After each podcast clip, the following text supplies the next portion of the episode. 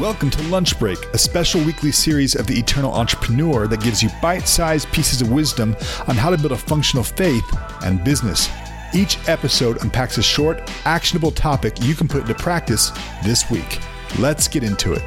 Well, hello and welcome back. Welcome to Lunch Break. I am Pierce Brantley, co host of The Eternal Entrepreneur, and I am very happy to continue our conversation together about calling. This is part three in our series about calling.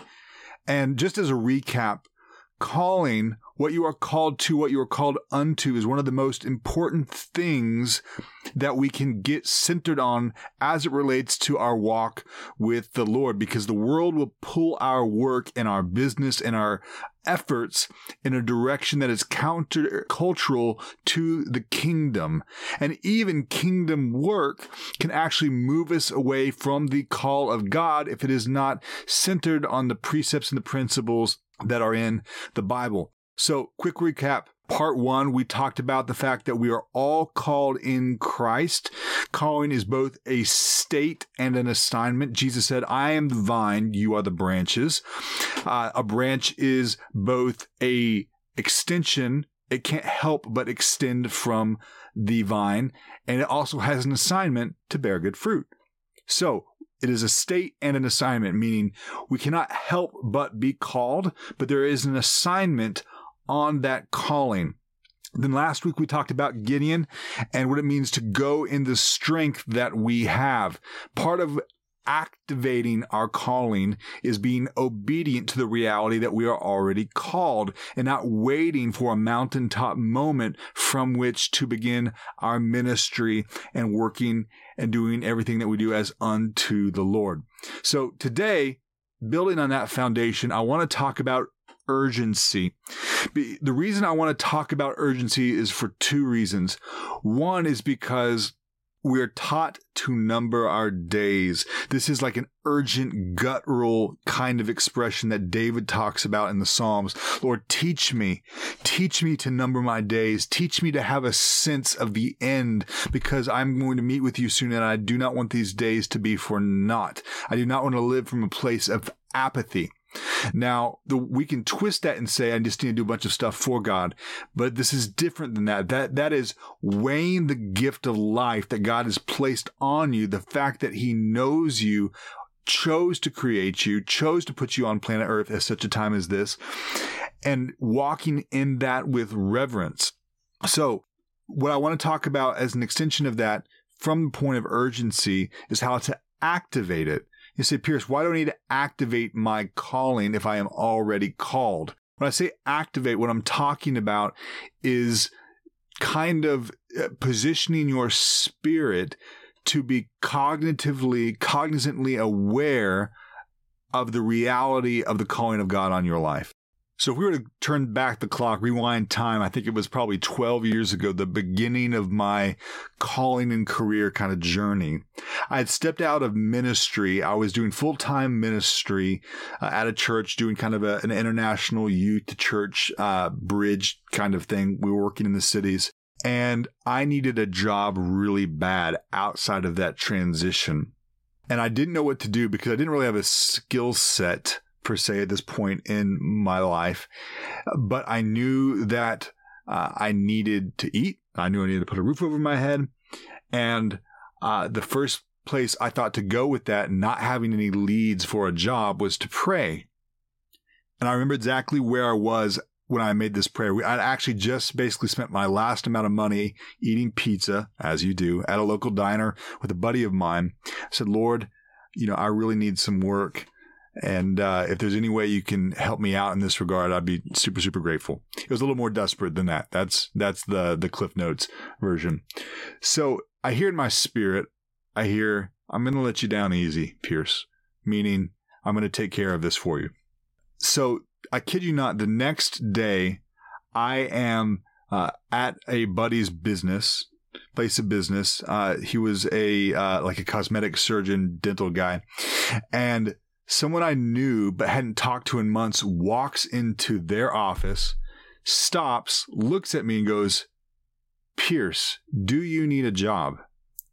He doesn't know anything about my situation, he doesn't even know I've left ministry. And I go, I do need a job. And he goes, Give me just a second. He gets on the phone in front of me, goes, Uh huh, uh huh, yeah, Pierce, yes. Puts his phone on his chest and says, Pierce, can you start tomorrow? I go, Absolutely. He goes, okay, great. You can start tomorrow. So I was doing like construction work on the top of the skyscrapers in downtown Dallas. And I got to tell you, at the time, it was probably the farthest thing that I would have thought of as being like the right type of work for me. I'm a pretty technical, savvy kind of person, but this was what the Lord had given me. And it was definitely divine provision in direct answer to a prayer of mine. And so what I did is I took that work seriously, doing all of my work as unto the Lord and not as unto men. And I got to tell you, that didn't make me enjoy the work anymore. But what it did do is during that season, the Lord began to give me a vision for my life that I would have not otherwise had because I had time to think about it while I was doing this work. Not only that, I knew that the hand of God was on my life. He was providing for me, which means, which meant I knew that he was leaning forward and paying attention to everything I was doing. Now, during this time, I got a vision uh, vision. I mean this with a lowercase v for you know, what I was going to do for the next 10, maybe even 20 years of my life. And it was just a seed, but Lord created that space in order to give me vision. So why do I say that? Your business or your entrepreneurial journey right now may be at the very start of things and it does not look like what you want it to look like. And you might be thinking, or the enemy might be tempting you to think that it, it's this way because you've somehow missed the boat with what God wants you to do with your life. And when we begin to uh, accept that idea in our lives, it kind of creates a spiritual atrophy, meaning it breaks down kind of the the strength of the spirit in our lives because we begin to accept that calling has not yet started. Whereas if we treat every moment as holy, recognizing that God has provided for us, it creates in us a sense of urgency. And it is this urgency that if we apply it to every moment of the day, and we can, we can apply it to spreadsheets, to meetings, to boardroom meetings, to financial planning, to the vision of our company. We lean forward with a sense of urgency and saying, Lord, teach me to number our days.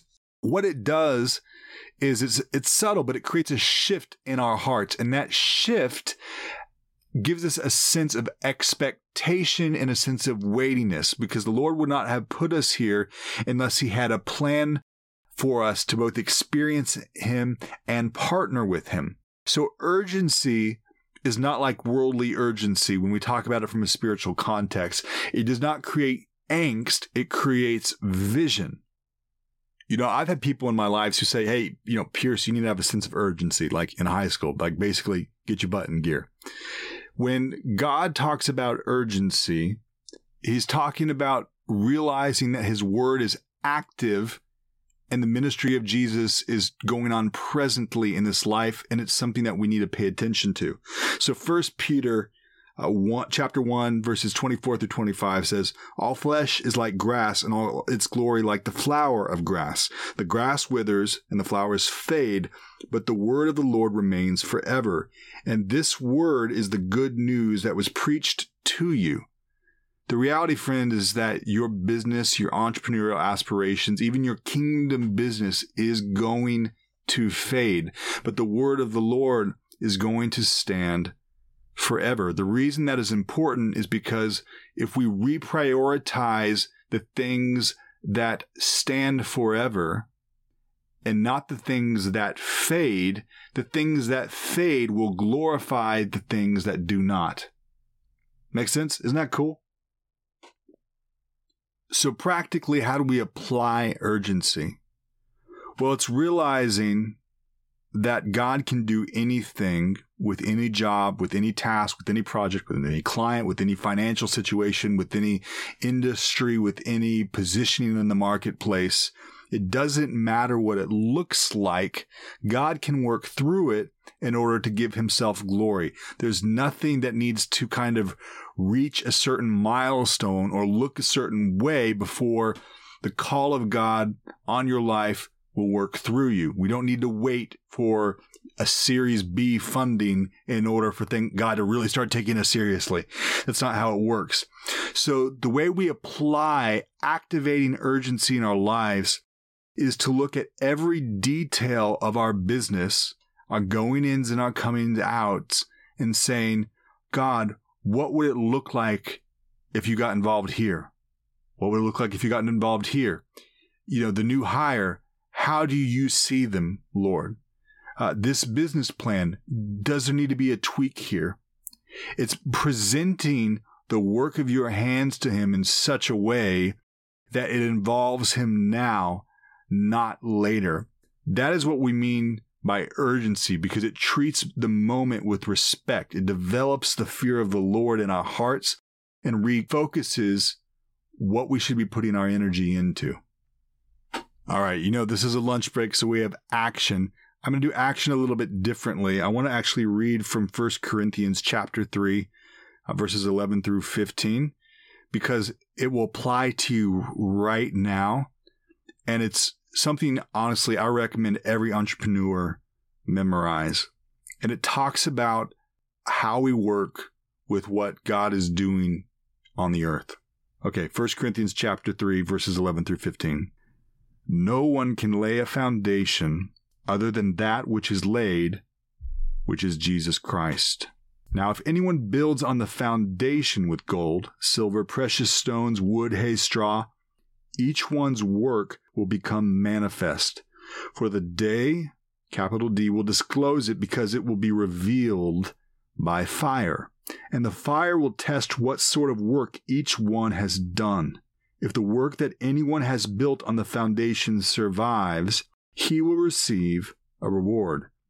If anyone's work is burned up, he will suffer loss, though he himself will be saved, but only as one through fire. When we think about the foundations that we are laying in our business, there must be no foundation other than Christ. And I know that sounds a little cliche, but when we think about things from this foundational perspective, the work that we pursue, and this is talking about real work here, it's talking about ministerial work, it's talking about the things you do in your business, it's work work, whatever you apply your hands to.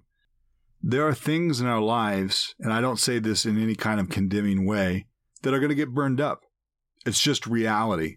He doesn't say anything about the saving grace of God in our lives, but there are things that I put my hands to, you may have put your hands to, that are going to get burned up. There's not going to be anything profitable at the end of the day that had the residue of Christ on it, was unto anything other than the work itself. And that's not what we want. It doesn't mean that you can't have success in life. It just means what is your life ultimately unto? And what we want to do is without applying a metric to it or getting too, you know, uh, pharisaical about it, is move our lives away from work that is not wood and hay and straw, but gold, silver, and precious stones, meaning things that glorify the foundation itself. Okay, friends, Hey, if you want to continue along with what we're doing and you want something other than the podcast, we're going through the book Calling Awaken to the Purpose of Your Work. Uh, there's a link to the book in the description. You can also go to my website, piercebrantley.co, to get the study guide. Uh, otherwise, if not, you can just continue on uh, with this little mini series that we're doing. But uh, I'm praying for you guys. I'm thinking about you always. Until next time, think eternally. Thank you for listening. If you enjoyed the show, do me a favor and leave a quick review. When you do, it helps other entrepreneurs find this content and benefit from it too. See you next week.